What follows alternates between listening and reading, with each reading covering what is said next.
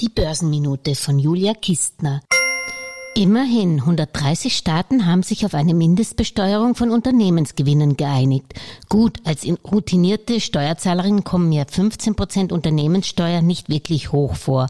Selbst die Mehrwertsteuer, die ich zahle, ist höher.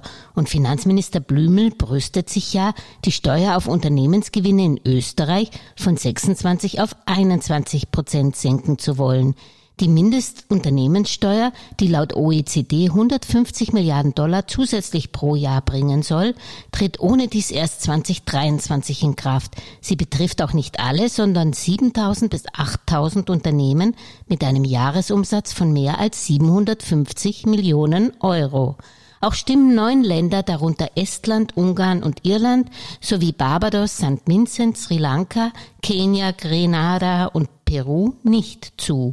Irland bangt um ihren Status als EU-Unternehmenssteueroase mit 12,5 Prozent. Nutznießer Nummer eins der Mindestenunternehmenssteuer ist die Weltmacht Nummer eins, denn die USA ist die Heimat vieler betroffener Konzerne wie Apple, Google, Amazon, Facebook und Microsoft. Unter den Verlierern ist die Schweiz, die bisher mit Niedrigsteuern lockte. Multis und deren Aktionäre können der Mindeststeuer aber gelassen entgegensehen. Alles Gesagte ist nur die persönliche Meinung von Julia Kistner und daher keine Anlageempfehlung und keine Rechts- und Steuerberatung. Für Verluste, die aufgrund von getroffenen Aussagen entstehen, übernimmt die Autorin Julia Kistner keine Haftung.